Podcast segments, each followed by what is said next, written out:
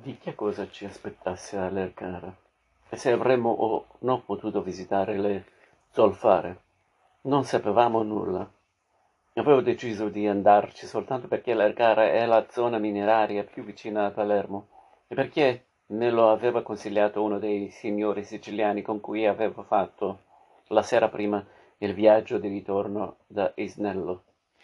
Mi aveva detto che quelle zolfare erano le più interessanti che avrei potuto vedere e che là viveva il più grande esperto di miniere di tutta la Sicilia, il signor N., un vecchio senza cui nessuno avrebbe potuto capir nulla di quel mondo sotterraneo. No, non era un ingegnere, mi disse, veniva dal basso. Era un pratico. La terra, lo zolfo, gli operai, le gallerie per lui solo non avevano segreti. Egli solo sapeva tutto e non si sarebbe scavato un palmo di terra senza di lui. Il signore palermitano mi disse di essere egli stesso uno dei proprietari di una delle miniere della zona, di conoscere benissimo il vecchio N e con grande gentilezza mi aveva dato un suo biglietto di visita perché mi servisse di introduzione presso quel mago dello zolfo aveva sentito dire e anche a me pareva di aver visto qualcosa sui giornali che c'era stato uno sciopero all'Ercara, ma credeva che ormai fosse finito. Comunque doveva essere tutt'al più un tentativo di sciopero o uno sciopero parziale che non mi avrebbe impedito la visita. Era appunto dopo questo discorso che si era parlato, come ho detto, della mafia, della mafia che è una leggenda, una invenzione, della mafia che non esiste, altro non sapevo, se non che l'Ercara Friddi è la patria di un illustre americano, del famoso Lucky Luciano, che vivi, venne rimandato dalla polizia americana, ma che, a quando dicono i giornali, preferisce vivere in pace e in riposo nell'isola di Capri. Andavamo così, all'avventura, in un paese che non conoscevamo, Già avevamo passato Misilmeri, eravamo saliti e discesi per la bella strada alberata, e si apriva davanti a noi il passaggio dei monti dell'interno. Salendo lentamente arrivammo al paese di Bolognetta. Bolognetta? Una piccola Bologna, disse Be. Una piccola Bologna, rispose Gianni. Ma che? È uno schifo. Non c'è neanche la fognatura come palermitano mi fa anche vergogna. Ma, aggiunse pensieroso, ci deve pensare chi è più alto di me. Quel nome non mi riusciva nuovo. Mi ricordai che l'avevo letto nelle cronache del processo di Viterbo, del processo della banda Giuliano, quando era venuto a testimoniare un vecchio dai capelli bianchi detenuto per associazione a delinquere con altre 109 persone. Serafino di Peri. Dal viso, al dire del cronista formidabile, da protagonista di film gialli, che era stato fino al 1948 il sindaco di Bolonetta. Oltre Bolonetta cominciava, cominciavano le terre sconosciute, non solo a me e a Be, ma anche al nostro chauffeur, che non era quasi mai uscito da Palermo, non era mai venuto quassù e godeva della novità e della scoperta. Egli ci diceva che avrebbe voluto emigrare, magari sul continente.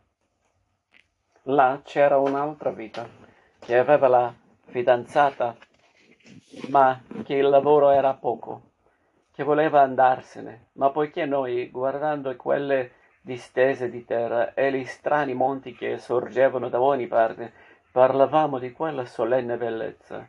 Gianni commentò Avete ragione, noi abbiamo gli occhi pieni delle cose di fuori, le cose nostre non le vediamo.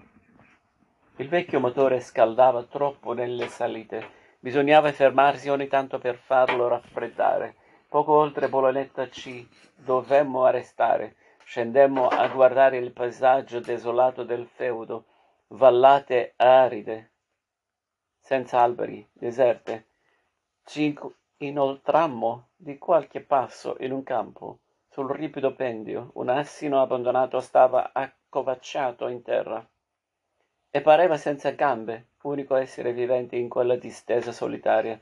Ma subito, dal fondo del vallone, ci corse incontro un cane, e dietro il cane di corsa salì verso di noi un contadino, e dietro a lui un altro più vecchio e un ragazzo, per vedere chi fossimo. Quando ci ebbero raggiunti chiesi di chi fosse quella terra. Feudo del conte San Marco, dissero. Non è più tutto suo. Ha venduto a spezzoni. Noi abbiamo cinque salme a gabella. Erano gentili, senza diffiden- diffide- diffidenza. Davanti a noi l'orizzonte era chiuso, di là del, de, della valle, verso il mare invisibile, da un alto monte. Chiesi se quelle fossero la Madonie. Noi la diciamo montagna de cane, disse il vecchio. Noi altri sentemo Madonie, sentemo Madonie. Ma manco sapemo dove sono Madonie. Noi solo sapemo montagna de cane e Bolognetta. Continuammo di là di questi immutevoli termini del mondo. Lasciamo sulla destra inverosimile spuntone aguzzo che sovrasta Marineo. Ci addestrammo, addentrammo per valloni e per monti sempre più solitari, con lontani villaggi appollaiati sulle costiere. Passammo sotto rocce dritte, in conchie larghe dove le greggi lontanissime si confondevano con le pietre. Incrociammo qualche raro pastore, qualche carattiere, qualche stradino, intento a torso nudo, a colmare le buche. Il silenzio del mezzogiorno si spargeva su quelle solitudini. In cielo volavano i corvi. La terra era avvolta, come in un manto nero, nella triste nobiltà dei paesi abbandonati. Tornammo a fermarci per il motore all'ingresso del paese di Vicari, alto su un colle, con le case color della terra addossate a una roccia biancastra dalle forme bizzarre. Quattro donne vestite di nero aspettavano pazienti, seduto su uno scalino. Il passaggio di un autobus, chissà quando, per la strada in salita arrancava sulle grucce un ragazzo zoppo. Un contadino cavallo scendeva verso la campagna con un arat, arat, aratro legato alla sella con un lungo chiodo preistorico. Di lassù si apre un orizzonte immenso di feudi senza fine, dove l'occhio spazia, come su un, ma- su un mare grigio giallastro. Sul bordo della campagna, al limite del paese, si leva su un bastone un cartello. Si vende per fabbricare. Chi vorrà fabbricare, pensavo, in questi deserti, ma poco più in su una famiglia di contadini era intenta a costruirsi la casa. Lavoravano tutti, donne, uomini e bambini. Scavavano fossetti, portavano pietre, mentre due sedie rotte e un tavolo coperto di conserva di pomodori messa ad asciugare aspettavano al vento, prima suppellettili, che la casa fosse fatta. Col nostro lentissimo viaggio pieno di fermate avevamo fatto tardi. Erano quasi le tre del pomeriggio, ma ci dissero che avremmo trovato da mangiar meglio a Lercara. Dalle parti aperte si vedevano le case dei contadini con i poveri strumenti, le fascine di sterpi per il focolare e i bambini in braccio alle madri, un piccolo cane rognoso e irsuto che sembrava una iena, ci seguiva ughiolando. Sotto un archivolto delle ragazze stavano quasi sepolte sotto a montagne di mandorle che andavano spaccando con dei martelli per riempirne dei sacchi. Quando videro Beh, con le sue macchine a tracolla, che le fissava, forse con troppa indiscrezione, si ritrassero per timore di essere fotografate e cominciarono a insultarlo e a coprirlo di male parole e una fece l'atto di togliersi una ciabatta come a lancerlela. Quando fummo sulla macchina, Gianni disse avevano paura di perdere il fidanzato se lo fotografava. Ma già, sentenziò poi, con filosofia cittadina, dove ci sono campagne, ci sono pe... La strada saliva, in luoghi sempre più deserti. Non incontrammo nessuno, soltanto ci incrociò veloce un gelataio in motocicletta, che non so a chi andasse a vendere gelati per quelle montagne. Soffiava un vento freddo. Il cielo si era coperto di nuvole grigie. Il sole era scomparso, quando a una svolta apparve lontano il paese di Lercara Friddi. Stava disteso con le sue case basse lungo sulla terra e a sinistra si allargava una zona brulla, grigia e giallonoglia, coperta di monticcioli conici di detriti gialli. Erano le miniere. In pochi minuti fummo nella via principale di Lercara. Appena scesi dall'automobile ci accorgemmo di essere entrati nel cuore di una battaglia, in un paese che pareva in stato di assedio.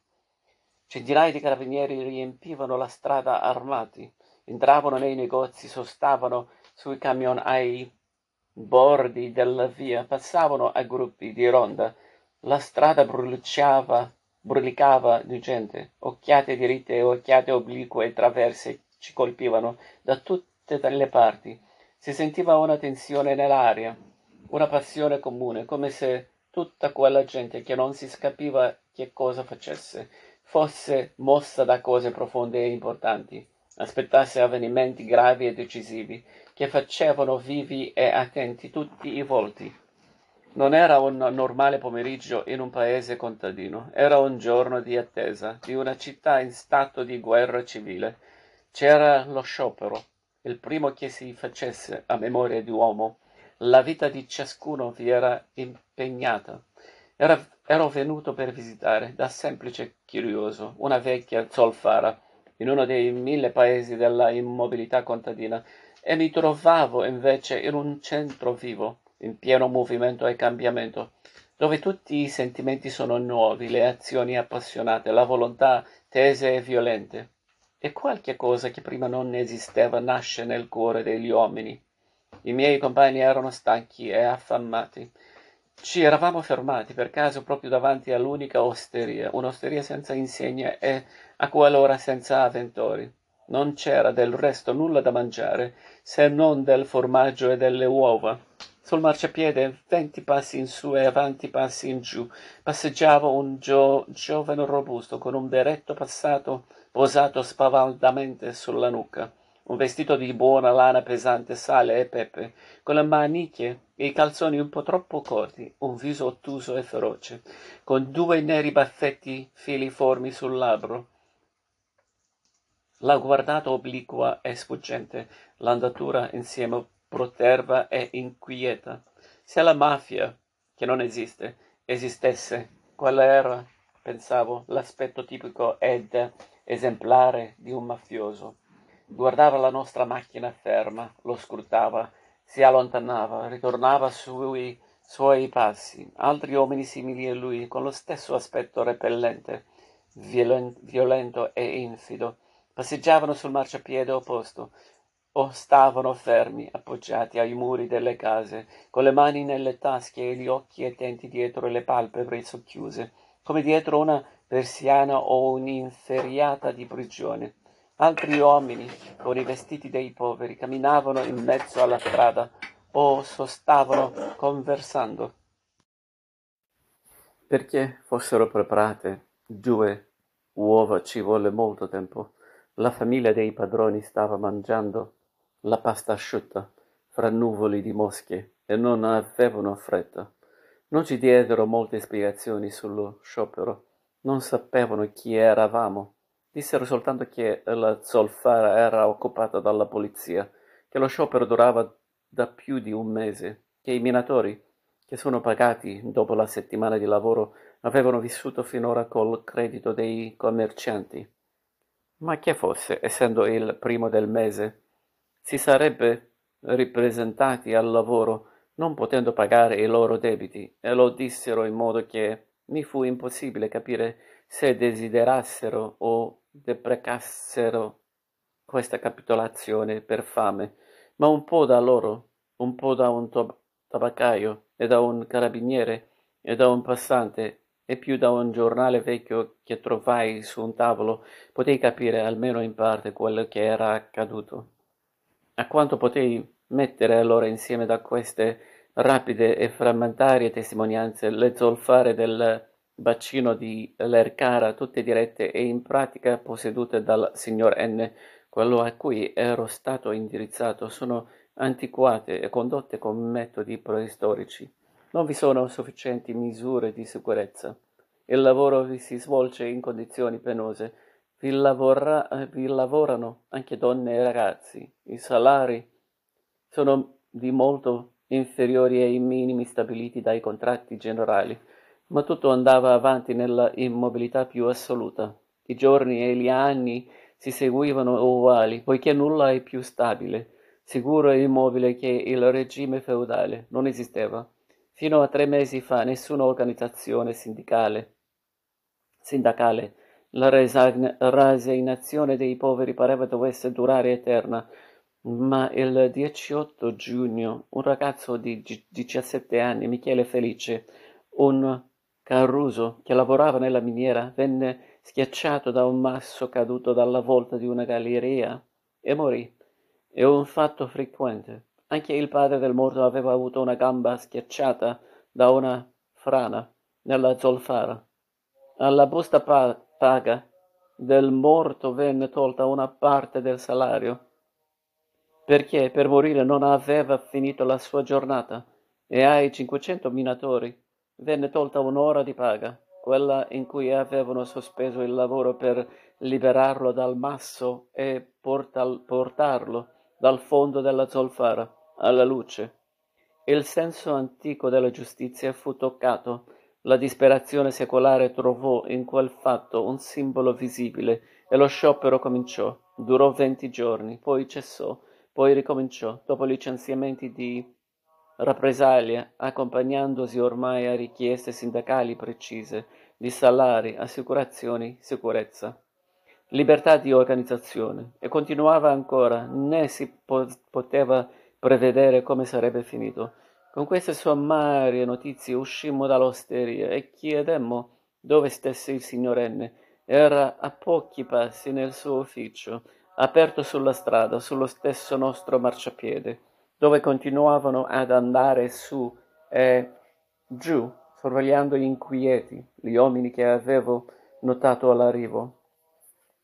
Era una sorta di magazzino, diviso in due da un tramezzo, in un ingresso e un ufficio, con un tavolino e qualche sedia, con muri nudi. Nell'ingresso stava seduto un vecchio, un uomo gigantesco, pesante, grosso, con un collo corto e robusto, una camicia aperta e un grigio abito trassa- trassandato, con una testa dalla pelle come un cuio, dalle enormi mascelle, una bocca piena di denti e degli occhi sottili, sfuggenti.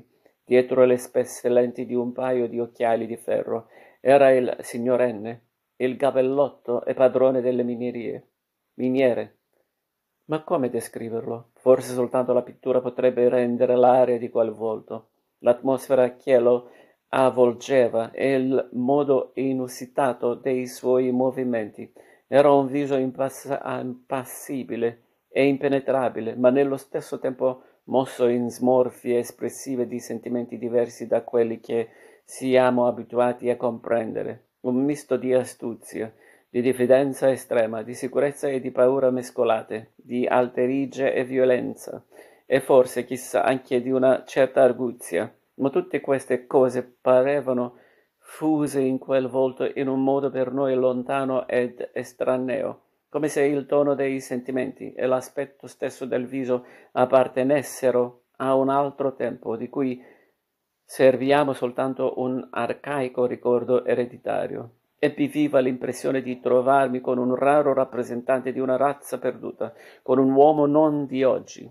né di ieri, né di cento anni fa, ma con un uno di coloro che vivevano mille anni or sono, in quel periodo del mondo che non ha lasciato quasi documenti e che possiamo soltanto immaginare, ci accolse con estrema diffidenza.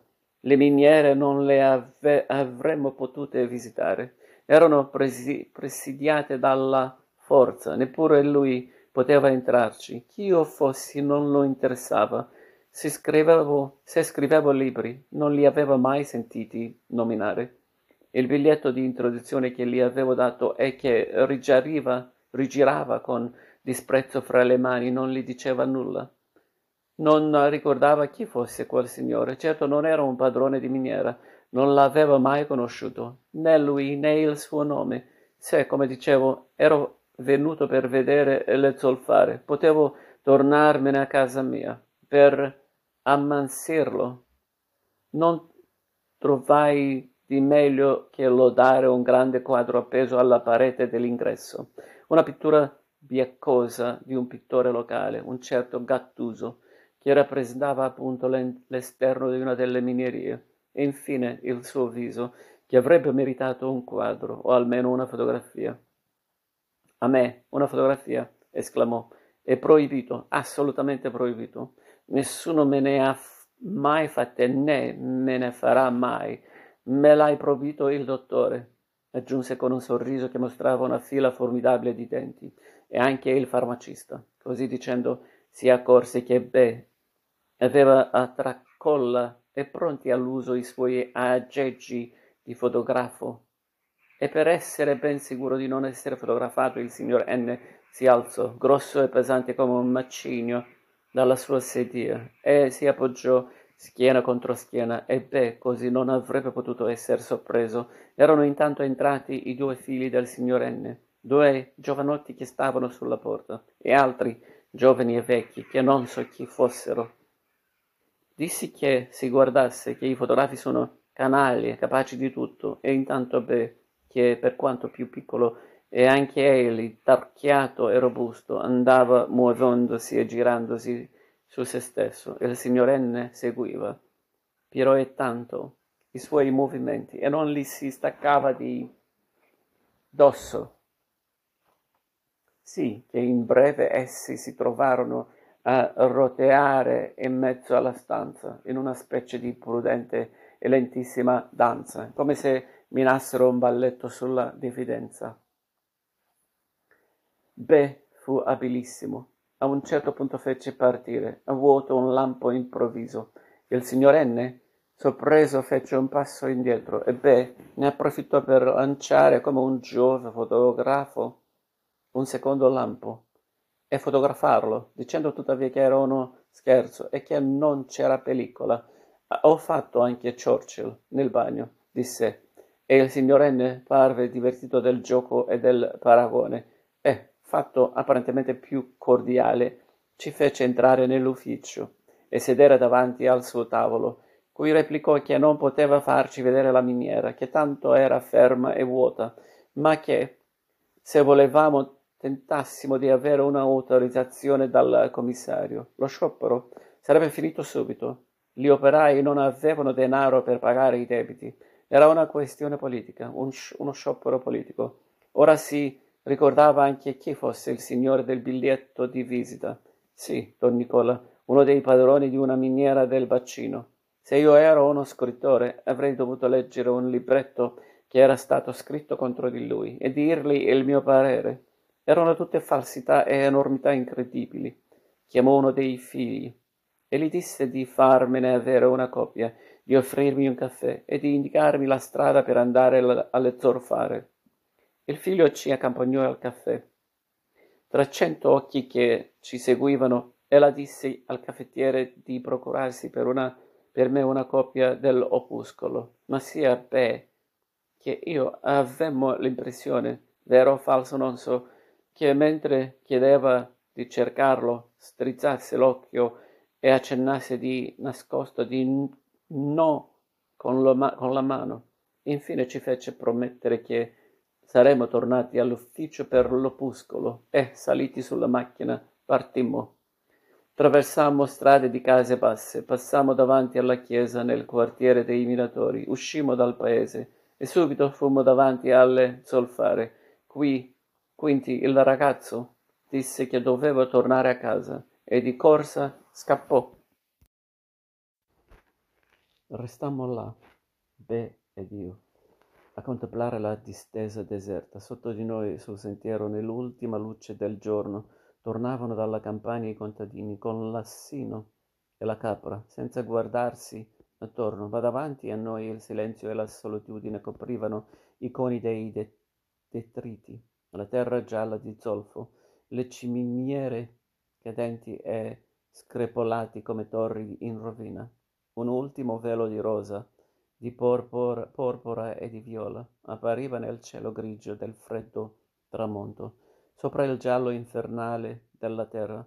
Da uno di quei monticcioli maligni saltò fuori un uomo vestito di nero, che imbracciava un fucile, che correndo come per un assalto rotolò velocissimo verso di noi. Dietro di lui apparvero cinque carabinieri, nelle loro divise di campagna, e di corsa lo seguirono con i mitra, e subito ci circondarono e ci gridarono l'alto là.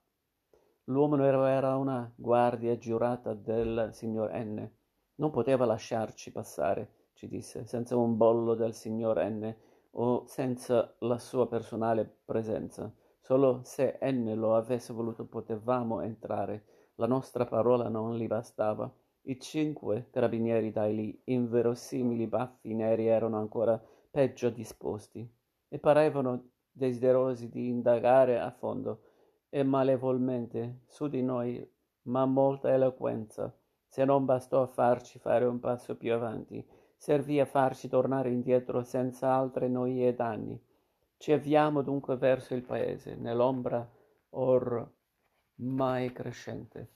Prima di giungere alle case, dal buio balzò fuori un uomo che attraverso il finestrino ca- calato mi diede in fretta due copie dell'opuscolo. Prendete, leggete, mi disse, correndo dietro la macchina mentre proseguivamo. Era un fascicolo intitolato La zolfara accusa, lettera da Lercara Fridi, di Mario Farinella. Quello che il signor N mi aveva promesso, ma tuttavia non mi pareva che l'uomo che l'aveva prom- portato e la sua voce appassionata venissero da quella parte. All'ingresso del paese una gran folla ci aspettava, uomini, donne, bambini chiudevano la strada con le braccia conserte e circondarono la macchina appena si fu fermata. Erano i minatori. Chi siete? gridavano. Siete stati alla miniera. Chi vi ha mandato? Le donne coi bambini in braccio parevano le più accanite e anche minacciose. Scesi e dissi chi ero e che ero un amico. Qualcuno mi conosceva e subito mutarono volti ed accenti. Ma perché sei stato da N? Perché non sei venuto da noi? chiedevano. Si scusarono di avermi cambiato per un emissario o un agente del gabellotto. Qualcuno di loro mi aveva seguito tutto il pomeriggio, senza sapere chi fossi. Mi aveva visto prendere il caffè con filo di N e poi andare alla zolfare, a cui anche essi tenevano il blocco. Allora avevano chiamato a raccolta, si erano riuniti per fermarmi, avevano pensato male di me, erano felici di essersi ingannati. Gli opuscoli me li aveva portati uno di loro che era al caffè e aveva visto anch'egli il cenno negativo del giovane N ed era corso a procurarseli per me. Come d'un subito si erano cambiati quei volti corrucciati e ostuli ostili, che ora vedevo attorno a me, nella semioscurità, brillare di confidenza e di allegra amicizia. Mi chiesero di andare con loro, mi avrebbero raccontato tutte le cose della miniera, volevano che le sentissi ne parlarsi, promisi di raggiungerli. Prima volevo tornare dal signor N, come gli avevo promesso. Il signor N mi accolse, questa volta con un largo sorriso beato che si allargò ancora quando gli raccontai che prima i carabinieri avrebbero voluto arrestarmi e poi i menatori bastonarmi. Stava seduto, in mezzo ad una corte di amici e di fidi, e in piedi tutto attorno alle pareti, e sospettai, forse a torto, con questo, che questo, che io avessi qualche noia, fosse il suo desiderio o il suo sperato divertimento nel farmi accompagnare alla miniera. L'opuscolo, disse, come prevedevo, non poteva darmelo. Io mi toccavo in tasca le mie due coppie. Ne avevo trovato e stento una coppia, che però gli occorreva per dar querela, querela all'autore. Ma dessi ora una scorsa. Pensi, disse, che mi chiama, chiamano Nerone. Mia moglie mi... mia moglie la chiamano Donna Rachele. E legga qui. Che sciocchezze le par possibile dire che donna Rachele avrebbe detto ci incarto le stanze con i soldi piuttosto che aumentarvi la paga e che ho licenziato il contabile perché sua moglie non aveva ceduto la sua sedia alla mia in chiesa e che io che ho licenziato un miniatore, Schillati, perché era andato ad accompagnare la figlia morta al Camposanto e tante altre enormità. Guardi, mi chiama il terribile N, il negriero N che offende la Sicilia. Ah, ah, e si mise a ridere con tutti i denti. Guardai in fretta lo scritto. C'era la vita atroce della miniera, i salari di fame, la morte dei minatori, le condizioni feudali di Lercara, una storia vera. Si parlava dalle scudisciate con cui si fanno lavorare nei pozzi i ragazzi dai 10 ai 13 anni e dei fatti che facevano strabiliare e ridere il signor N. E di molti altri non so se essi siano tutti veri, ma le facce parlano da sole, con il loro aspetto guardando e ascoltando le facce che mi circondavano in quel magazzino. Io pensavo che essi potevano essere tutti credibili. Fuori, davanti al caffè, incontrai un uomo alto, ben vestito, che mi salutò e disse di aver letto i miei libri. Era un signore del paese, un liberale, disse, e autonomista. È capitato in un brutto momento. C'è lo sciopero, gli zolfartari fanno la fame. Certo, il signor N ha i suoi torti, ma non come forse lei può credere. La vita è difficile anche per i proprietari. I veri responsabili non stanno qui, stanno a Roma. È l'ente zolfi. Dobbiamo cedere lo zolfo a 30 e loro lo rivendono a 80. La differenza se la mangiano quei burocrati. Crede a me, Roma ci divora, a noi siciliani. Nella notte ormai fit mi aspettavano alle cantonate dei giovani e dei vecchi per mostrarmi la strada della lega degli zolfattai Michele Felice prima uno, poi due, poi tre. Poi dieci scortavano me e Be in silenzio per le stradette nere e in quel buio fitto non potevo vedere i loro volti.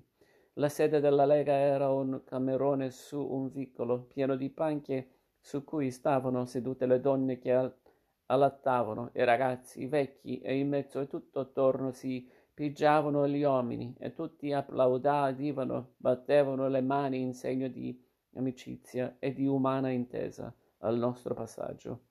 Mi dissero la loro storia, i mali sopportati, la fame, i soprusi, gli stenti, la vita dei poveri zolfatai. Ma non era questo che contava, né per loro né per me allora.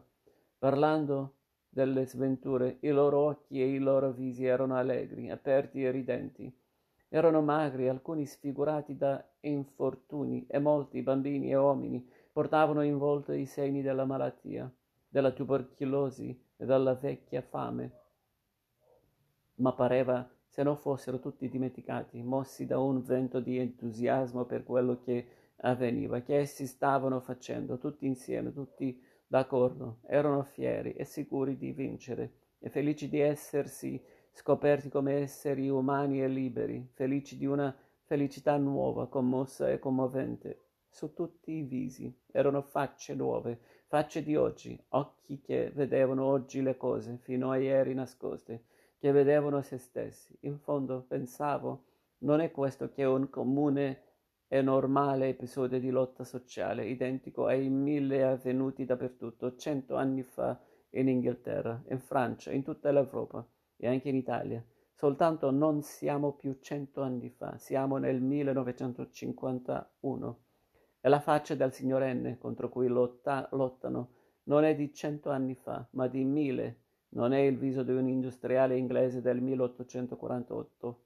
ma forse quello di un padrone di servi dell'ottavo o nono secolo, prima delle, del mille, e forse neppure quello, e anche loro, anche questi che ora brillano di una vita ritrovata, erano sino a ieri i servi di un tempo remoto, e il piacere che essi hanno di sentirsi vivere, e la sicurezza di vincere, e l'ineffabile, inconsapevole senso di essere entrati, come attori, in una vicenda vera, nel mobile fiume della storia. Nessuno di loro mi avrebbe più detto, manco sapemo dove sono Madonie. Sapemo soltanto Monte Decane o Bolognetta, o Lercara e Zolfara, Parlavano come il mondo intero fosse aperto e fossero finiti i segreti e i confini. E perfino di Enne parlavano senza ira, con accenti civili. Non si sentivano più soli. Sul muro di fondo era appeso un ritratto del ragazzo morto di Michele Felice. Non c'erano segni di partito né ritratti di uomini politici. Era quella del Caruso, morto, la sola immagine. Sotto di essa un piccolo crocifisso e un altro crocifisso più grande da un lato guardavano il ritratto del compagno morto con occhi di entusiasmo e quasi di riconoscenza. Di lì era cominciata per loro la vita e il senso di essere vivi. Non potevo fare a meno di pensare che quegli uomini che avevano passato i loro giorni sottoterra, come i morti, nel sulfureo materiale inferno dei morti, vivevano ora la propria risurrezione. Erano contenti di sé, tutti, le vecchie, le donne che davano il latte, i giovani, l'alto bellissimo drago, il segretario della Lega che li guidava, come se fossero nati ieri. Volevano tutti essere fotografati, avevano trovato il coraggio di esistere, non erano più nemici della propria immagine. Beh, li accontentava. Quando folle fotografare le pareti col ritratto di Michele Felice, un minatore con l'ingenuo zelo del neofita fece il gesto di togliere i crocifissi. Lo pregai di lasciarli. Era tardi, dovevamo partire. Molti ci accompagnarono per i vicoli bui fino alla macchina e ci stringemmo allegramente la mano. Correvamo nella notte con deboli fari semispenti attraverso le nere distese dei feudi. Una faina attraversò rapidissima la strada. Gianni, che non sapeva che cosa pensasse di quello che aveva visto all'arcara, ruppe a un certo punto il silenzio per dire coi suoi modi infantili. Quel signorenne ha proprio la faccia di canimanza, voleva dire di gano di mancanza e di cui cominciò a raccontare storie di paladini, di Orlando Occhi Torti, di Rinaldo Capo dei 40 ladroni, di Madame Roversa, la saracena fattata, che poteva essere uccisa soltanto dalla spada di Orlando, e soltanto se colpita in un solo luogo, il più intimo e nascosto e femminile, come Rinaldo la uccise dopo aver rubato, secondo il suo costume, la spada di Orlando, ed essersi sdraiato tra i morti, trafiggendola nel giusto punto, di sotto in su, mentre la guerriera passava, ma già sfavillavano i lumi di Palermo e tocca- toccavamo la costa beata, odorosa di alghe.